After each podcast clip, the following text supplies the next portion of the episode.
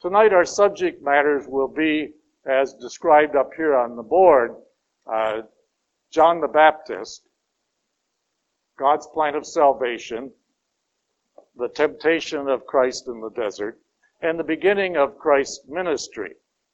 Right? Now, you might say, ho hum, well, I've heard all of that before. And no doubt you have, because it is one of the more popular uh, Gospels. But tonight we want to look at it in a little different way.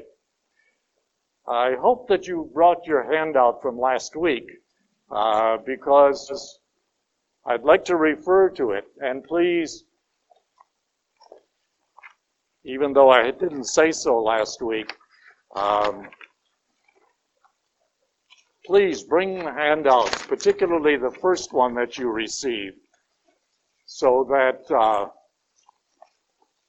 we can use them on a regular basis.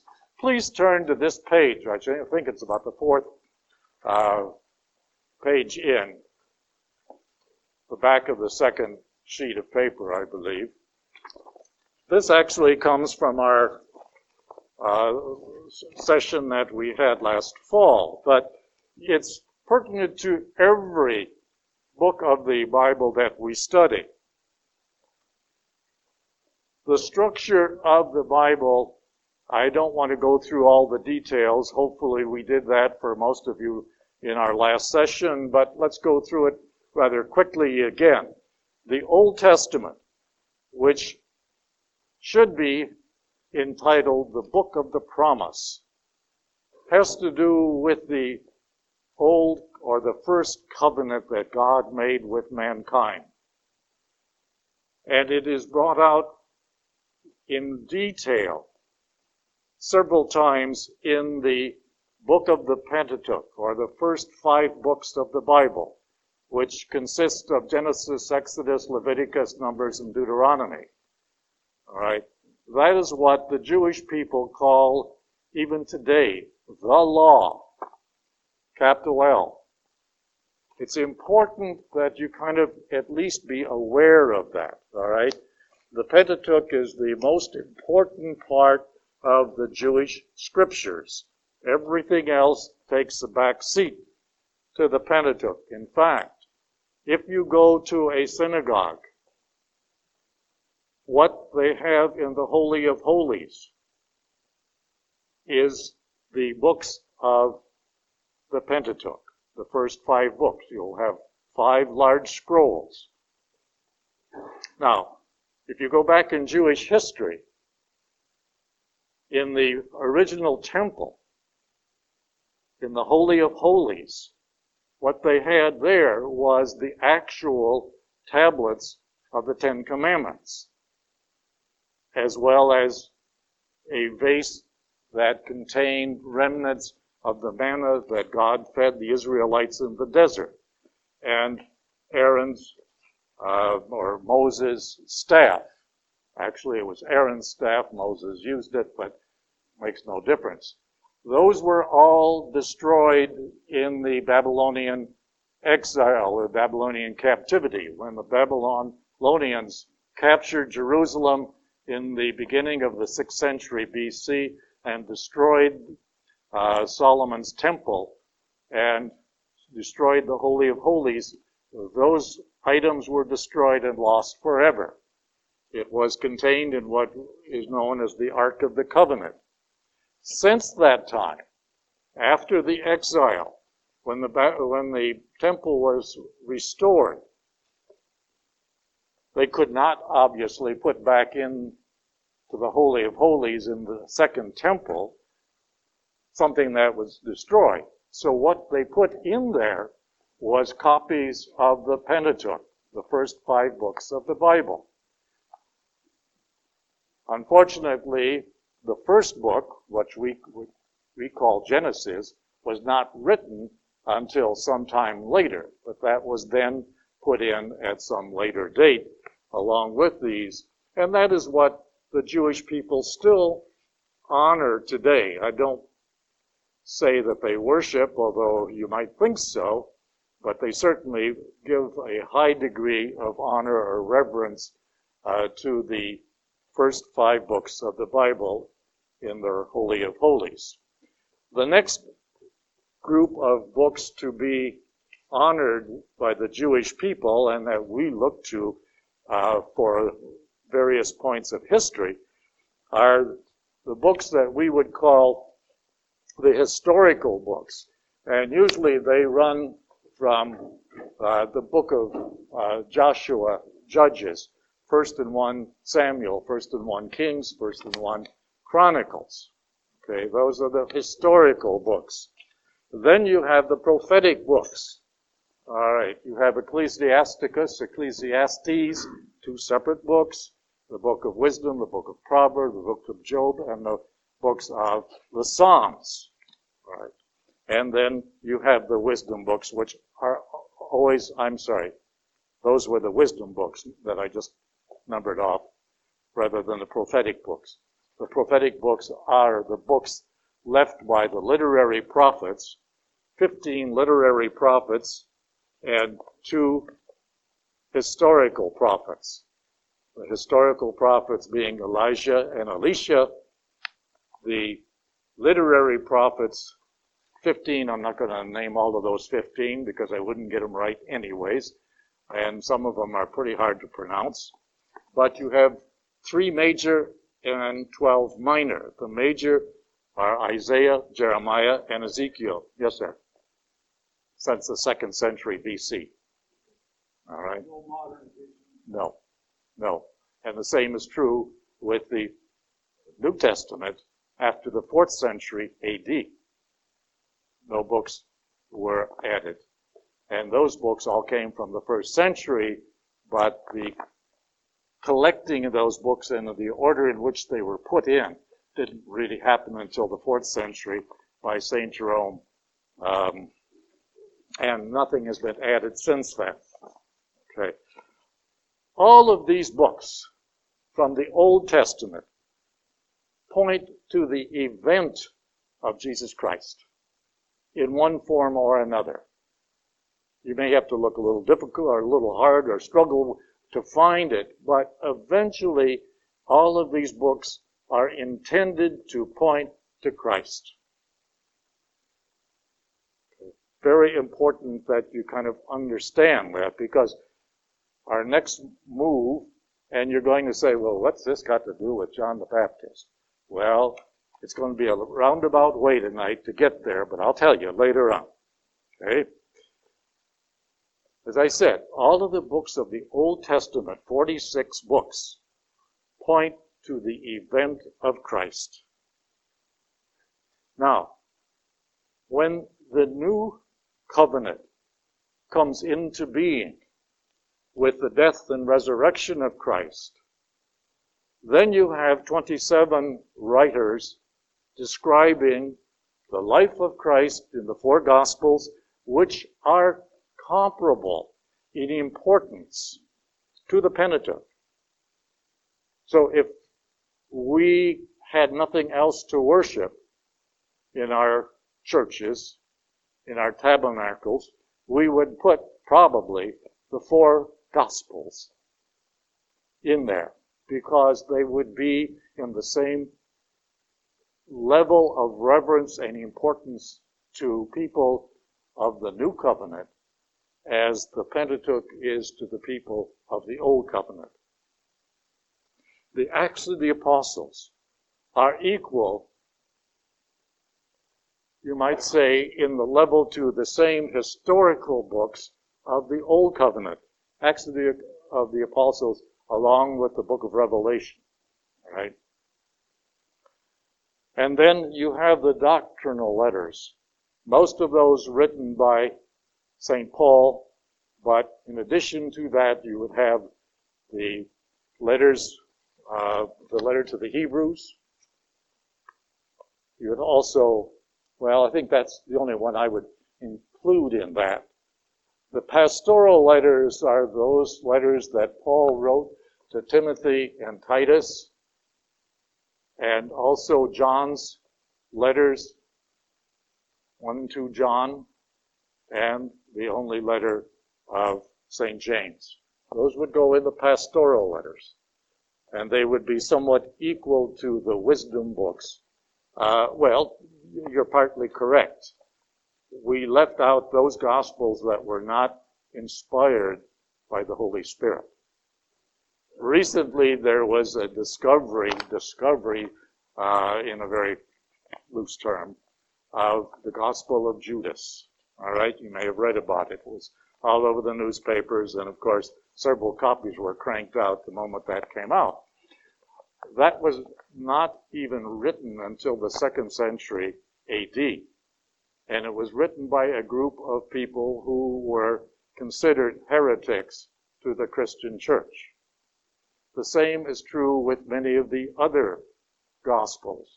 Not that they were condemned, but they were decided, it was decided by uh, very holy people that these were not inspired by the Holy Spirit. And they were not written during the apostolic time period. That is the deciding factor of what went into the New Testament. The apostolic time period ended with the death of St. John the Evangelist towards the end of the first century. Anything written after that was written by people who were not um, witnesses to the life and times of Christ. Well, there might have there was there was no doubt a lot of writing. And some of it was good, some of it was factual, and some was not. So they had to make some decision. The Pope, along with St. Jerome, okay? So, uh, Pope Damasus in the fourth century, along with St. Jerome, is the one that brought the New Testament together in the format that we have today. And like I said, there were lots and lots of writings. We don't deny that. We don't deny that some of it was good, some of it was factual, but some of it was not. And the deciding factor was it had to be written during the apostolic period, which ended with the death of St. John the Evangelist. Oh, oh yes. Yes. How do they vary on the gospel? They all recognize it in the same way. So all, whatever that number is, Yes. Yes, there is no dissension among any of the original um, liturgical churches. Some of the break-off churches, um, you know, the Baptists and some of those more recent, uh, what we call break-off churches, uh, they may differ. But in the original liturgical churches, the Greek Orthodox, along with the Catholic, Roman Catholic Church, all agree on the same number of books and in the same order. Now, that's not true with the Old Testament. Uh, we've talked about this before, so I'll just go over it quickly. Uh, between some Protestant versions of the Old Testament after the Protestant Reformation in the 16th century, early 16th century, uh, the followers of Martin Luther decided to go back and use the Greek, I'm sorry, use, use the Hebrew version of the Old Testament.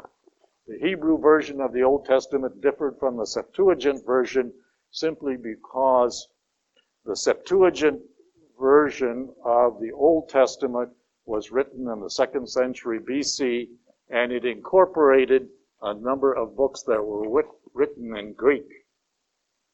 Six or seven books that were written in Greek. The Hebrew people from Israel would not accept that. And so they lived with two different versions, you might say, of the Old Testament ever since. And we still have two different versions. And so Martin Luther and some of the uh, people from the Protestant Reformation decided to go back and use the Hebrew version, which lacks six books and parts of two others. Uh, I won't get into all of those differences, but that's why you will have uh, only 40 books or sometimes 39 in some Protestant versions, such as the King James Version of the Old Testament.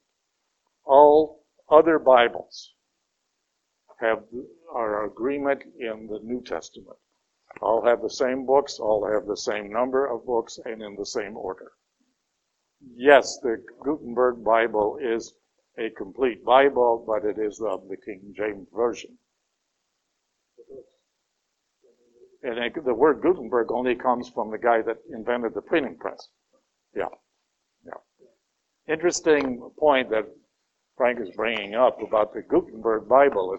There is a copy of one of the original Gutenberg Bibles in the Library of Congress in Washington. If you ever are in that area, go to see it because it's it's on display. You can't pick it up, but you can see it.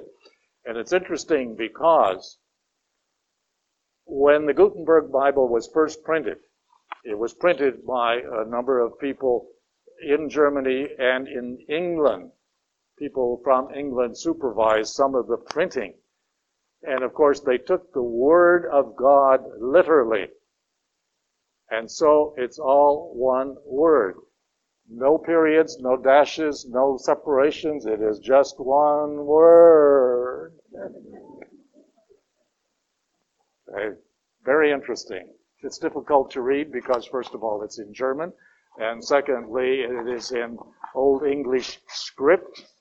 Uh, and of course, like I said, no printing, no periods, no commas, uh, no separation between sentences or paragraphs.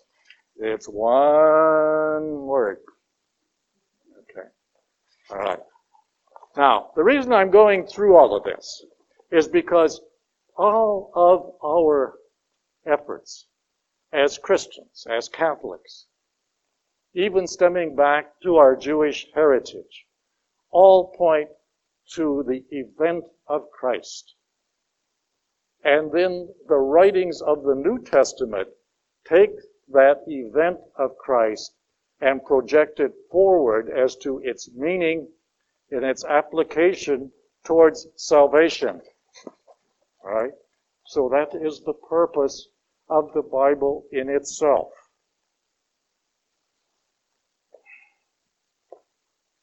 Christ's purpose, Christ's mission is to project himself through the people, through the church, for the purpose of salvation.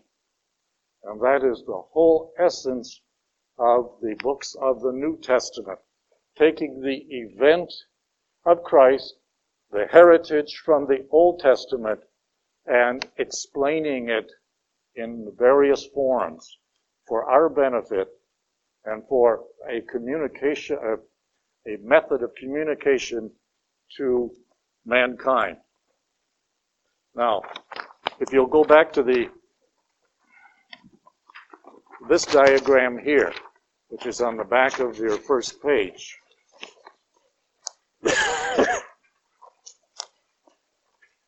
How many of you have never heard of God's plan of salvation? Or ever knew that there was a plan of salvation?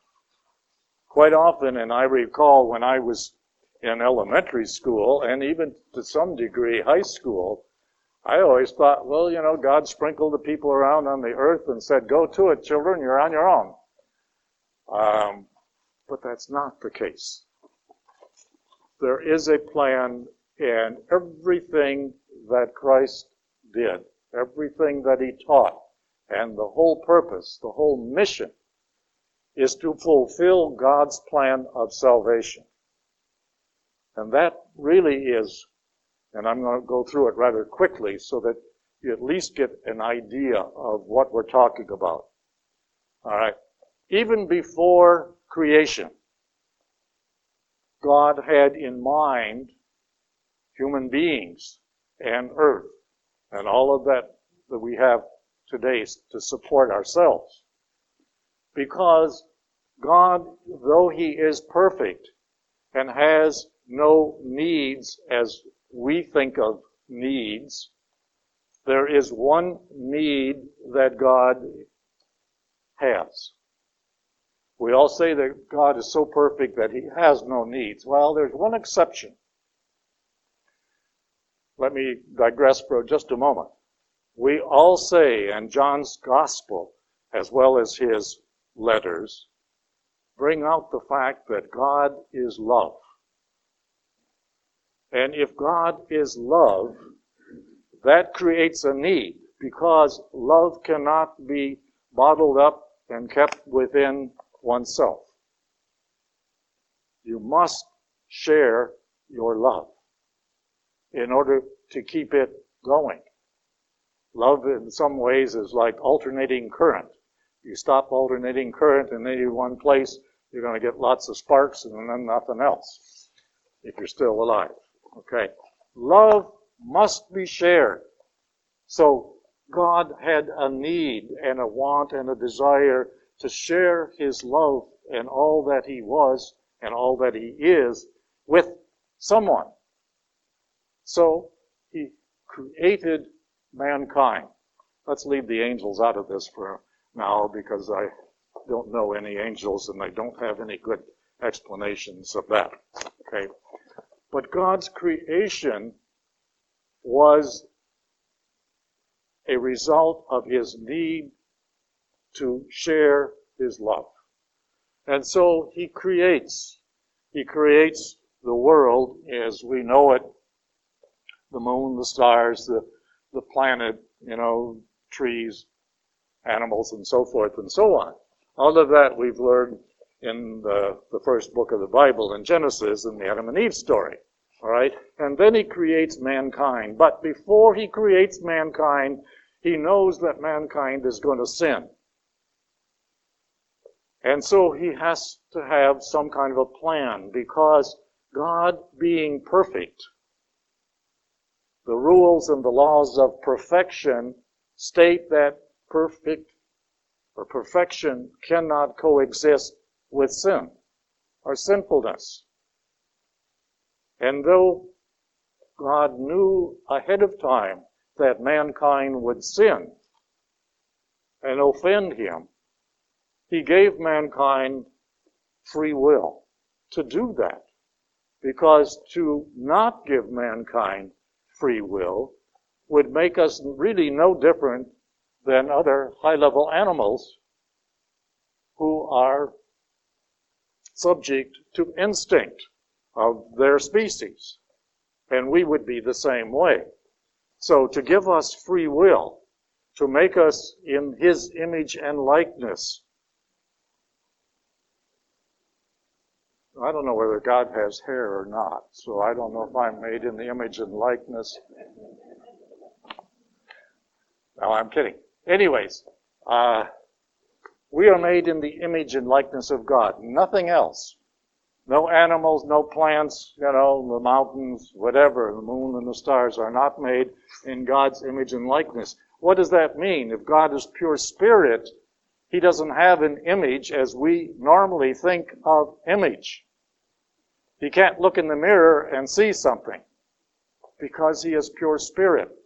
And therefore, we are made with body, soul, and intellect.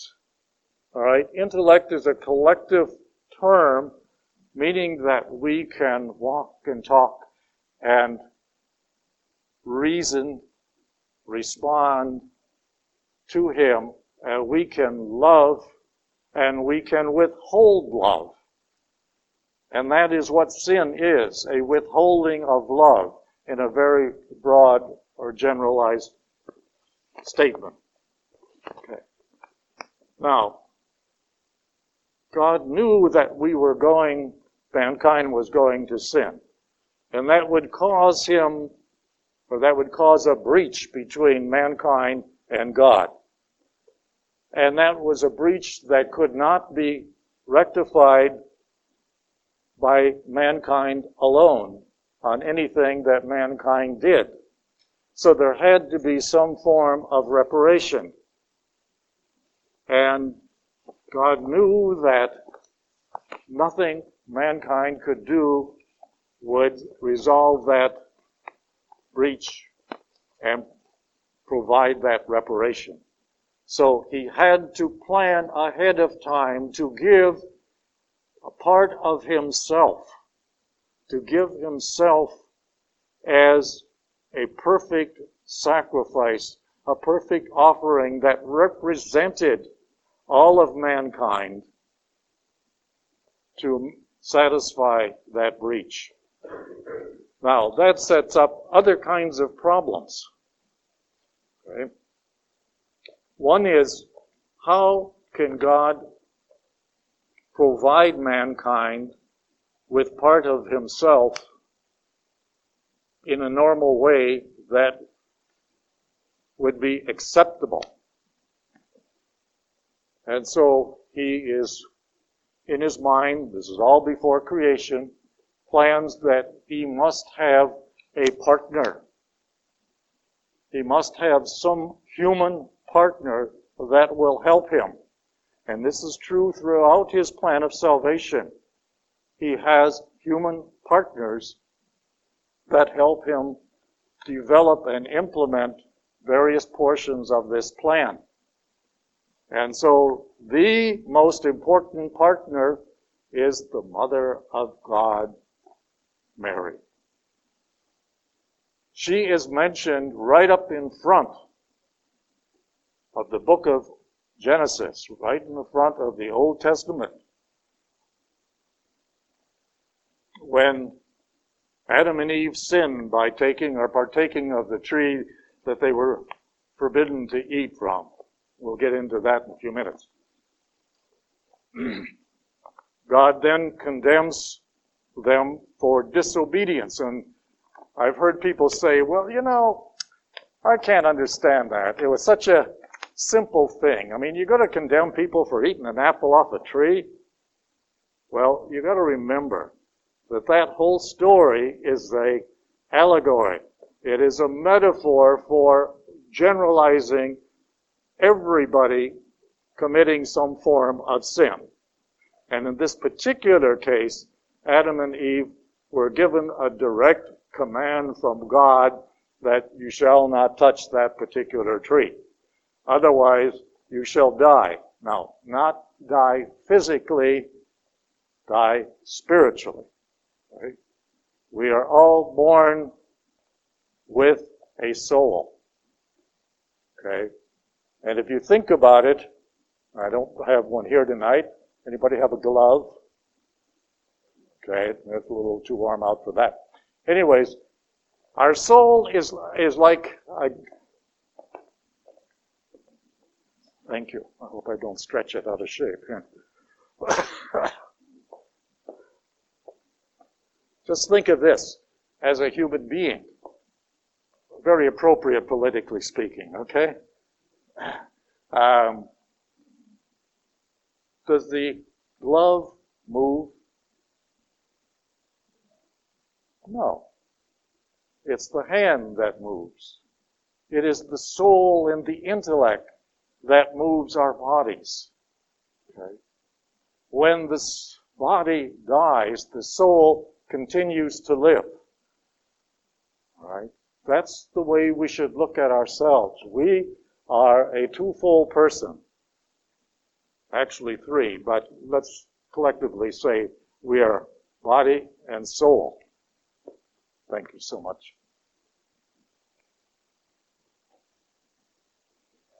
And it is important to always think about the Bible written in the same way. As we've said many times before, the Bible is written on two levels. The physical level, where you can accept things pretty much in a physical way as any other worldly event, but then there is a spiritual meaning directly below that. And that's what you're really trying to understand. What is the spiritual meaning? Okay.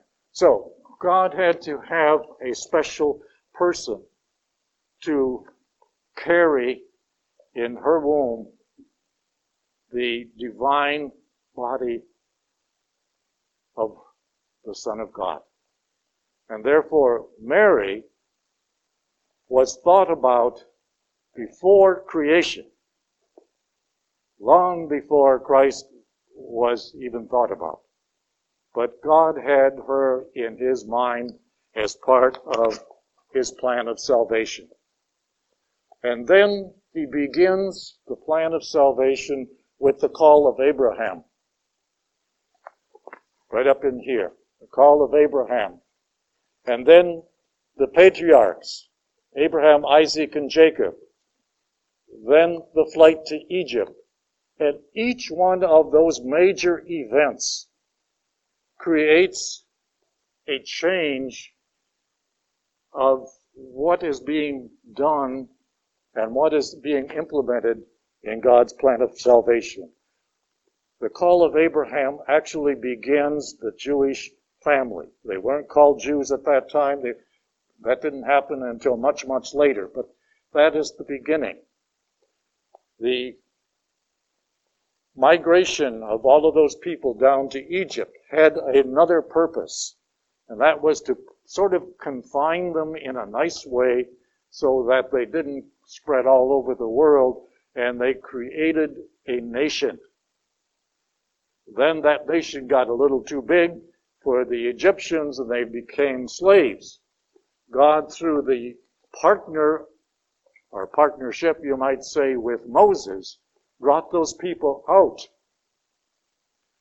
of Egypt. They sinned again in a major way by the molten calf incident uh, shortly after coming out of Egypt. And God punished them by having them wander in the desert for nearly 40 years. Not they didn't know where they were supposed to go or where the promised land was. Because if you read the story, Jacob and his family went back and forth two or three times between Israel and Egypt for various reasons. So they wandered in the desert for 40 years, eventually coming into the promised land. But before they did,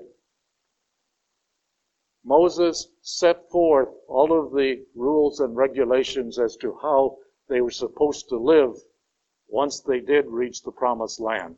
And then God took him into his eternal rest because Moses by that time was over 100 years old. All right. It was all through that period, from the time of Abraham up to the time of just before coming into the promised land, that the first five books of the Bible represent the historical facts of that period. Okay?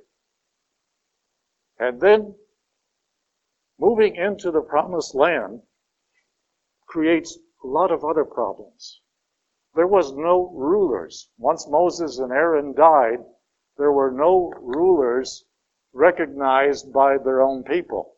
And so God raised up judges and certain people to take care of and guide these people. All right. Among those judges were Samuel, for one, um, not Samuel, Samson, pardon me, and a number of others. Okay. And this took place for three or four hundred years. And finally, the people said they want a king because they want to be identified like the rest of the nations surrounding them, the rest of the people and other cultures. They wanted a king. God said, I'm your king. No, no, no, that wasn't good enough for them. They wanted a king. So God tells the priest Samuel, all right, let them have a king, but warn them that they, there will be problems with a earthly human king. And eventually, of course, there was. But they set up Saul as a first king, began the Jewish monarchy. Right now, don't confuse this Saul with Saul of Tarsus, who became St. Paul later. Different person. Okay? He was okay to begin with. But finally, you know, power and the old idea of power corrupts and absolute power corrupts absolutely, well, that proved to be very true with Saul. God was very displeased with him and eventually replaced him with King David. David was a very important individual in establishing what we call the golden age of Judaism around the 10th century BC. He united all of the Israeli tribes Israelite tribes, I should say. He united all of those tribes and formed uh, a very close, united group of people uh, with David as their recognized king. It was a golden age. David ruled for about 40 years. He built a beautiful palace and he wanted to build a beautiful uh, temple, but God said no, he'll let that go until his son Solomon came to power. Solomon continued on with the golden age of Judaism by building a magnificent temple. That temple lasted for 500 years, or almost 500 years, to the Babylonian exile. It was in that temple that they housed uh, the original stone tablets, the vase c- containing the remnants of manna, you know, and so forth that I had mentioned earlier. And all was well. But then when Solomon died, the descendants of Solomon, most of them were not very good people. And the monarchy began to decline. And that was the cause of numerous problems and eventually the Babylonian captivity, which began in the year 587 BC. Right? The people were carted off to Babylon. Most of them, not all. Right? It was finally in Babylon, they lasted there for about 50 years, as indentured servants, not slaves in the way that we think of slavery that we had here in our own country, but more like indentured servants, because the only people that were taken to Babylon were those people who could do the Babylonians some good. Craftspeople, nurses, doctors, you know, uh, of that time period in that culture. Uh, anyone that had some real smarts and education and talents to help them out, okay? They became like indentured servants. What was left behind were the aged, the ill, and little children. So you had a beginning of different groups. When they were there for 50 years, you had people born there to the Jewish people who never lived in Israel. So when they came back, that created more problems. But when they came back, they finally brought the book of Deuteronomy that had been written earlier but never accepted. Finally, in Babylon, they got religion. You know, they got it. And so they came back with a different attitude. They came back with the idea of being true to the teachings of Christ through Moses. And that is the new Judaism that we have today. It stems from that period. Although there were major changes later on, the Judaism that we have today stems from the period after the exile. Okay. And that is when the Israelites were first called Jews. It wasn't until the latter part of the sixth century or first part of the fifth century that they were finally called Jews. And that is because they didn't come back necessarily to Jerusalem. That is not where the word comes from. They came back to the province called Judah. I'm going to bring in some maps next week for you all to have so that you can, when we talk about these different places, you could at least have something to refer back to to see what we're talking about. All right. They came back to the area called Judah and they be, they were called Judahites, which is kind of a mouthful. And so eventually, after a short period of time, the word Judahites was cut down to Jew. All right.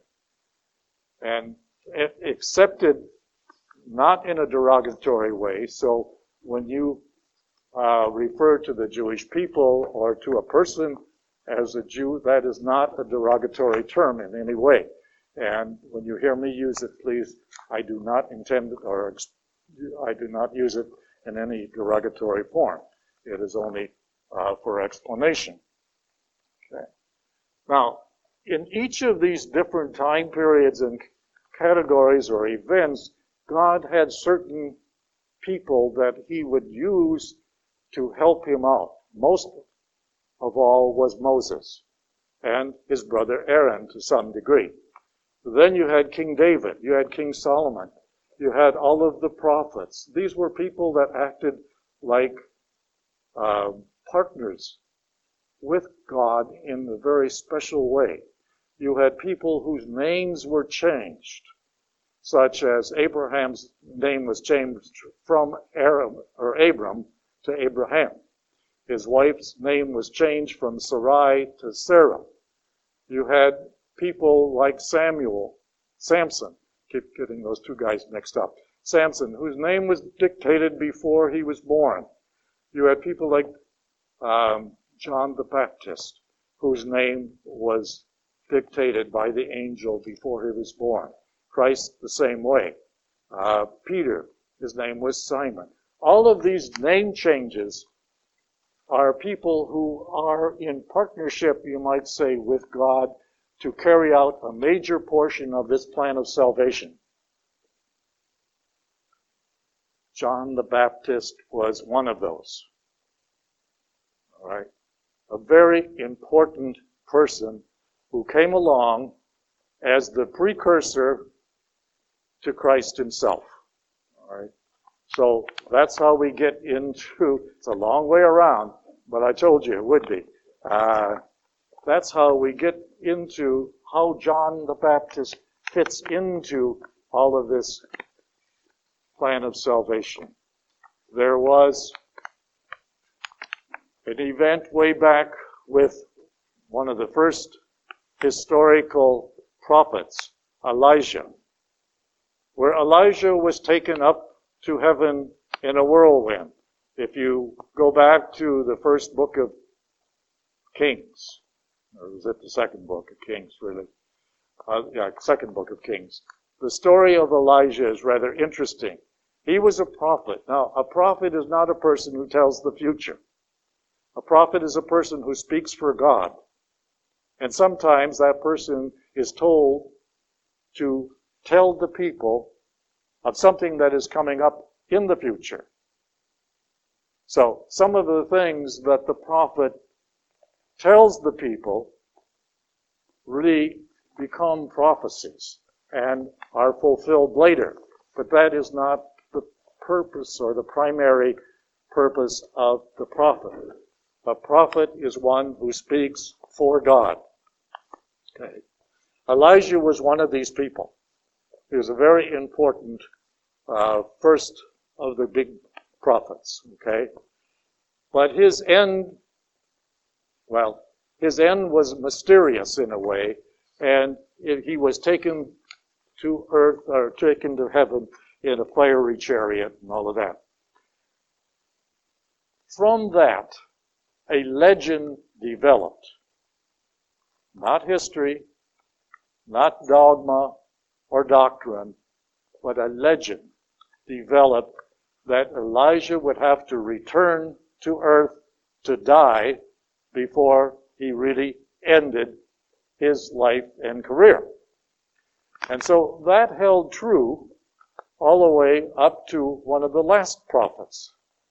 And one of the last prophets uh, talks about Elijah having to return. But in between the period of when Elijah lived and this last prophet, that never was part of required Jewish faith or belief. It was strictly a legend. And Isaiah in chapter 61 mentions a precursor. And he has in mind Elijah, even though he does not mention it. And it was somebody who was to come before the day of the Lord. Now, when you say the day of the Lord, you are talking about God Himself. The Jewish people never expected God Himself to come down and mingle with them in any way. They did, over the last couple hundred years before Christ, develop the concept of a Messiah because they realized after they came back from the Babylonian exile that never again would they be in complete and autonomous control of their own identity or their own land. Because after they came back from Babylon, they were under the jurisdiction of the Persians for a number of years, who then were conquered by the Greeks, who then were conquered by the Romans. And so they developed this idea that, well, perhaps the new promised land would not be on this earth, but would be up there with the gods, or with God. And then later, they decided, well, who's going to lead us to this new promised land, like Moses? And so then we developed, or they developed, the concept of a Messiah. But it was never God Himself. It was always going to be somebody like David, who was the glorious king that reigned and did so much good and was a close friend of God. But then it was like a knight in shining armor who was going to ride into town and get rid of the Romans and then they'd live happily ever after. Well, that is not God's idea. That was not what God had intended in his own plan of salvation. His knight in shining armor turned out to be a babe in swaddling clothes and lying in a manger. And growing up just like you and I and everyone else had to do by learning his ABCs or whatever they called it in uh, Aramaic or Hebrew or whatever he spoke. Um, and he had to do everything else, including getting a job and helping his uh, foster father and so forth and so on. But at a point in time, his so-called cousin or distant relative, John the Baptist, began preaching, preaching a baptism or a ceremony of repentance. This was not new to the Jewish people. It had been going on for centuries. It was a personal ritual where people would go into a body of water, whether it be a river or a lake or whatever, it didn't make any difference. And they would go through a little personal ceremony, all right, and talk about uh, their repentance and begging God's forgiveness, etc. Along comes Christ. And that is where Christ and John meet up. Even though we know that John the Baptist was a distant relative of Jesus, there is no indication that there was ever any contact at a younger age, except in that picture I told you about last week, you know, where the little kids are playing, so forth. Um, there was never any true indication that they knew each other. In fact, in the Gospel of John, John the Baptist says that he never knew Jesus. Well, we're not sure of that because Israel wasn't a very big country, and if there was some distant relation, John the Baptist might have known Jesus as the son of Mary and Joseph and knew about him from a distance. But what he's saying in the Gospel of John is that he never knew that he was the Son of God. But late in his career, John the Baptist is enlightened by the Holy Spirit and given some idea that when you see an individual coming to be baptized, and the Spirit rests upon him in the form of a dove. That is he who is the one to come. Now, the one to come, or as they would say, the anointed one of God. The anointed one of God is the English translation of the word Messiah or Christ. Messiah is Hebrew, Christ or Christus is Greek and Latin, and the translation of that is the anointed one of God. So whenever you see any of those, they generally refer to Jesus Christ. it is at the baptism that Jesus, who lived with Mary for 30 years and lived solely as any other ordinary person of that time period would have lived, and he comes together at the baptism is where his divinity and his humanity are united in such a way that he knows that he is God. He knows that his mission is eventually to sacrifice himself, to be a willing sacrifice for the redemption of all mankind. Prior to that, it is questionable as to whether Jesus fully understood his mission. But at this point in time is when that all comes together. And that is why the baptism of Christ and John the Baptist is such an important person and the event is an extremely important event. What it sets up is, you might say, the beginning of the end of the Old Covenant. Okay? The beginning of the end of the Old Covenant. An important issue because the Old Covenant, after the death of Christ, when the Jewish people rejected Christ, the Old Covenant was about to be withdrawn. The Old Covenant promised the Jewish people that if they were faithful to God, that God would give them land, descendants, and protection. Protection in this case sort of implied eternal life. But they rejected God at every turn. They, God sent 15 literary prophets and they rejected and killed them all. John the Baptist is often called the last of the Old Testament prophets because of his style, of his message, and the fact that he was also killed by his own people. Okay. But the beginning of the end is really at this point. In fact, John uses the phrase, the axe is laid at the foot of the trees. I think you've all read that and probably wondered what the heck does that mean? Yes, 25, uh, verse, um, hmm. where? Yes, verse 9. Even now, the axe lies at the foot of the trees.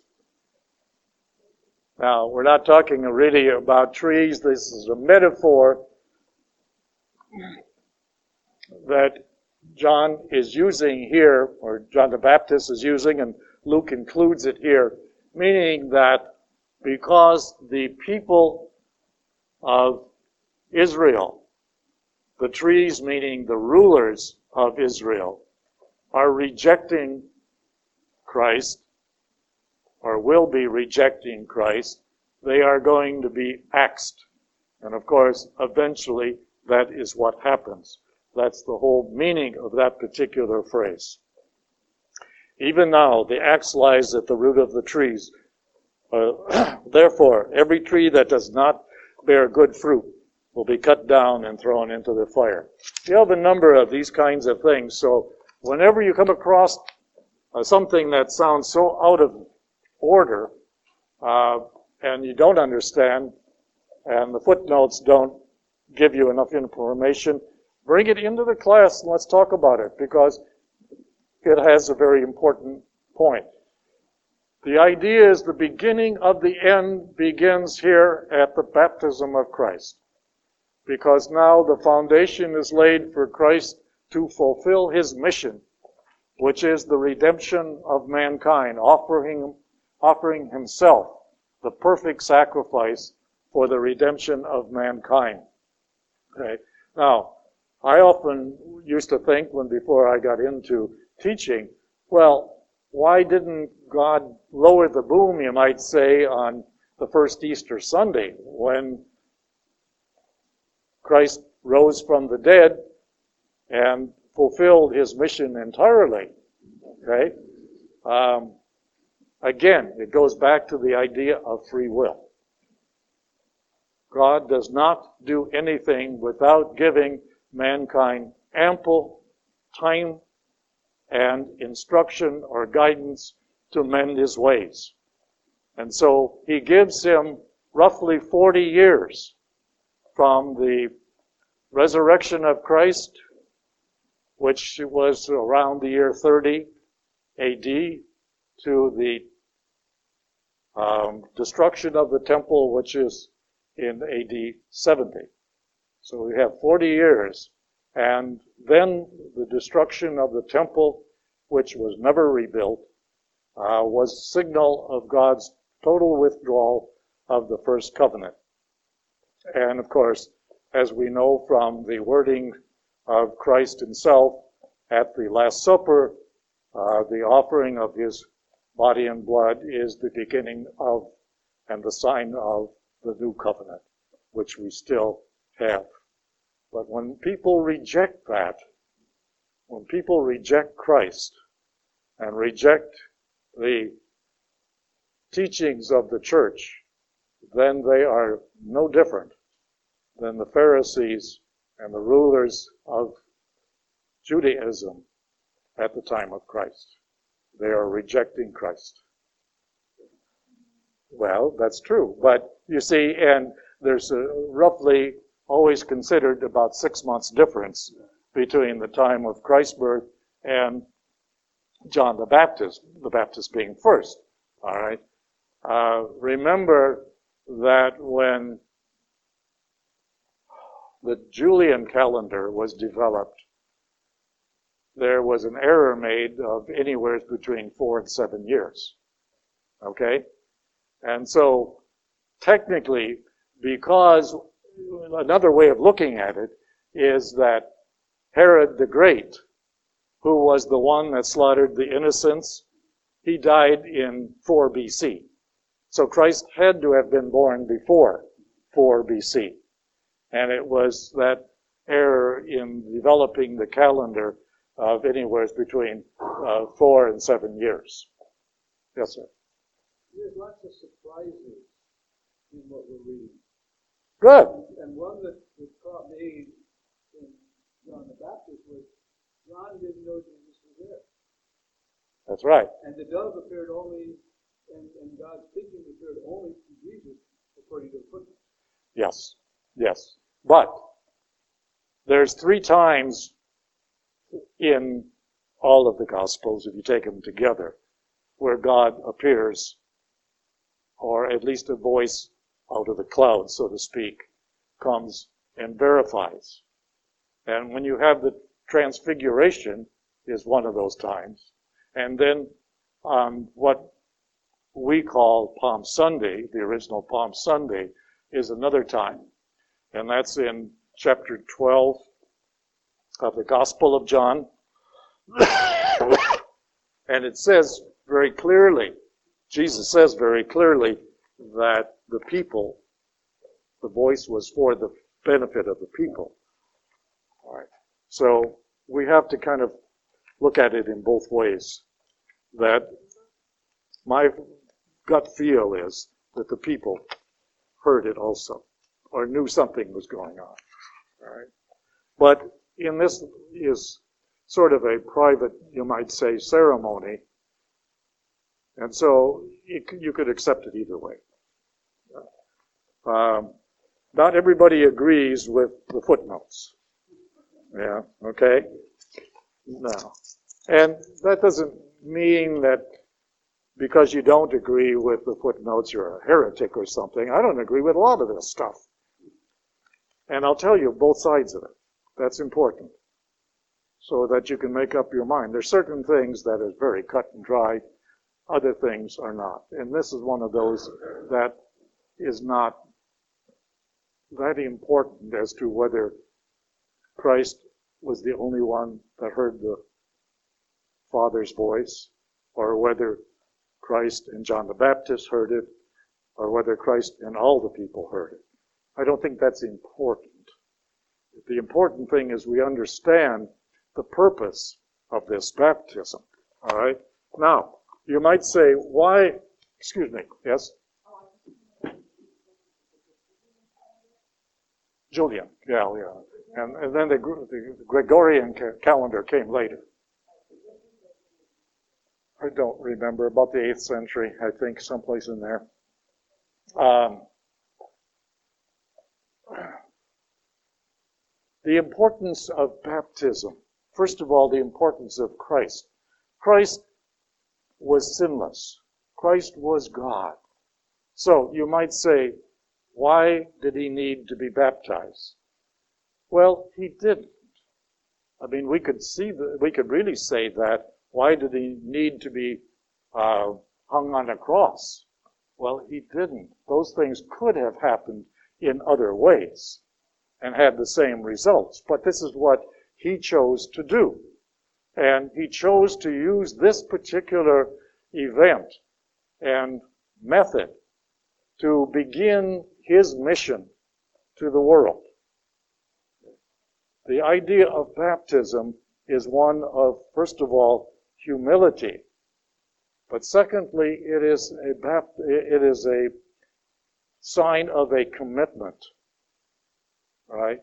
Just as the Jewish people had and still have, if you're an Orthodox Jew, the circumcision as a sign of commitment to God through Moses.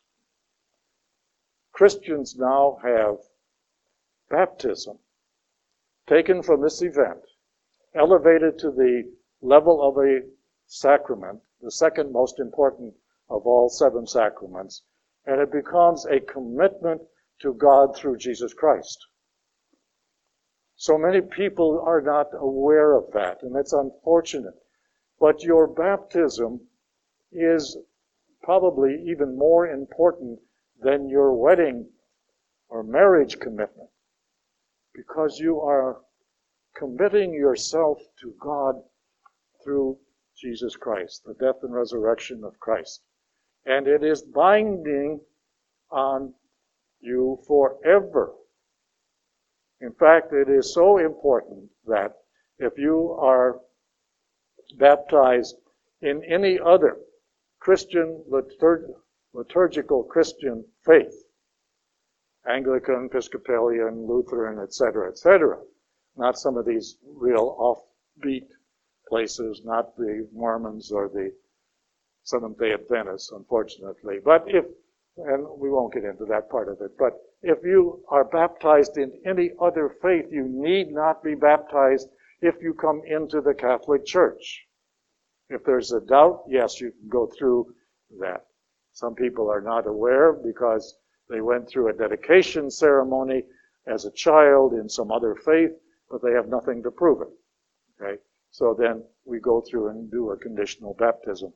But it is not necessary. That is how important the sacrament of baptism is and it is one of a commitment. All right? So many people, particularly years ago, used to baptize kids solely to get rid of original sin. Well, that's part of it, but that's a relatively minor part of it. It baptism, particularly for adults, gets rid of all sin. It is such a powerful sacrament. And next to the Holy Eucharist, it is the most important sacrament. Next to, therefore, becomes second in line to all of the other seven sacraments. All right. So it's important that we are aware of what our baptism means to us. And every time you go into a Catholic church and you dip your hands into the water fount, the whole purpose of dipping your hand into the water fount is to remind you of your commitment of your baptism. That's the purpose And if you do it going in, you don't have to do it going out. A lot of people can't wait to line up to get into that pool of water coming out. That's not necessary because hopefully you've received the body and blood of Christ which is still in you. And therefore, you need not bless yourself with holy water coming out. There's nothing wrong with doing it, but it's not necessary because you have something greater within you. All right? So kind of keep that in mind when you are entering a church. First of all, it is the proper thing to do to baptize, or rather, to bless yourself with holy water as a reminder of your baptism. Okay? And some say some short prayer uh, that goes along with it. Lord, wash me clean of all my sins, or some, some words of that kind, just to kind of reinforce your understanding of what your baptism was all about. Yes, yes. Now, remember, Christ, and I was going to get to this, but that's fine. Christ was man, and though, therefore, as a man, as the human side of Christ, he needed to be baptized to recognize that all mankind have the ability or the capability of sinning. Though they don't, and he didn't, he didn't sin, that is. He was totally free of sin throughout his entire life because he was God. Uh, part of his action, just a small part of his action, because you just read the more important part, but part of his action was to recognize that all mankind are capable of sinning.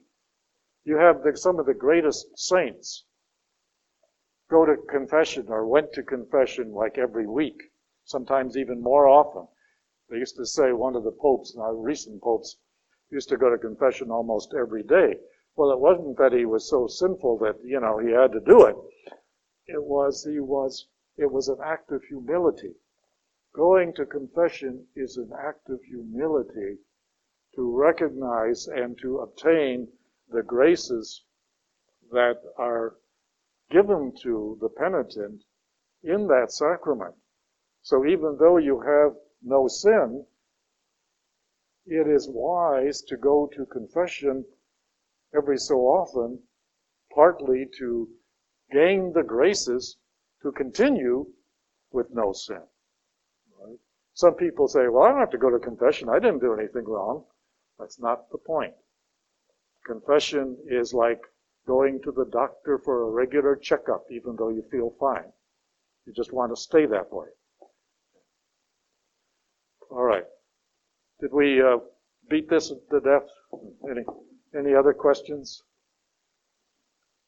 I want to get into, we don't have a lot of time, but I want to get into the temptation of Christ. It's listed rather briefly here. What did I do with my book? It's listed rather briefly here, but it's an important part of the life of Christ. And in some ways, it's analogous to this idea of baptism being uh, a sign of humility.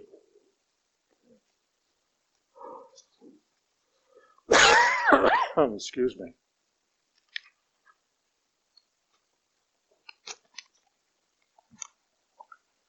Christ is sent after the baptism immediately sort of into the desert. Now, the desert throughout Jewish history has had various meanings.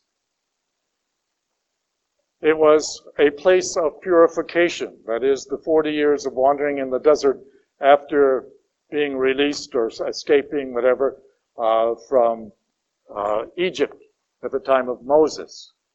It was a time of purification. All right. Uh, there were other times uh, when the desert was looked upon as a place of refuge. And then there were other times throughout Jewish history that the desert was looked upon uh, in a negative way. For example, at one point in time, people would, uh, the Jewish people would write their sins out on parchment, roll it up, pin it onto a goat, and send the goat out into the desert to be devoured by wild animals. That's where the phrase scapegoat came from. Okay? And it was part of their ritual. This was how that they would get rid of their sins. Um, we might think that's a little strange today, but in primitive cultures, that probably was not so uh, terribly strange. But Christ, after his baptism, is sort of encouraged by the Holy Spirit, who is now present within Christ, to go to the desert. And it would be like going on a 30 or 40 day retreat, okay? Where you commune with God and you look to the future as, in this case, it would be Christ looking to the future and the future of his mission and what he was brought there or brought to earth to do. And it would be a time of communing with the Father. But at the same time, he is faced with the terrible temptations brought about by the evil one. Remember, for all good things, there are reactions or negative things.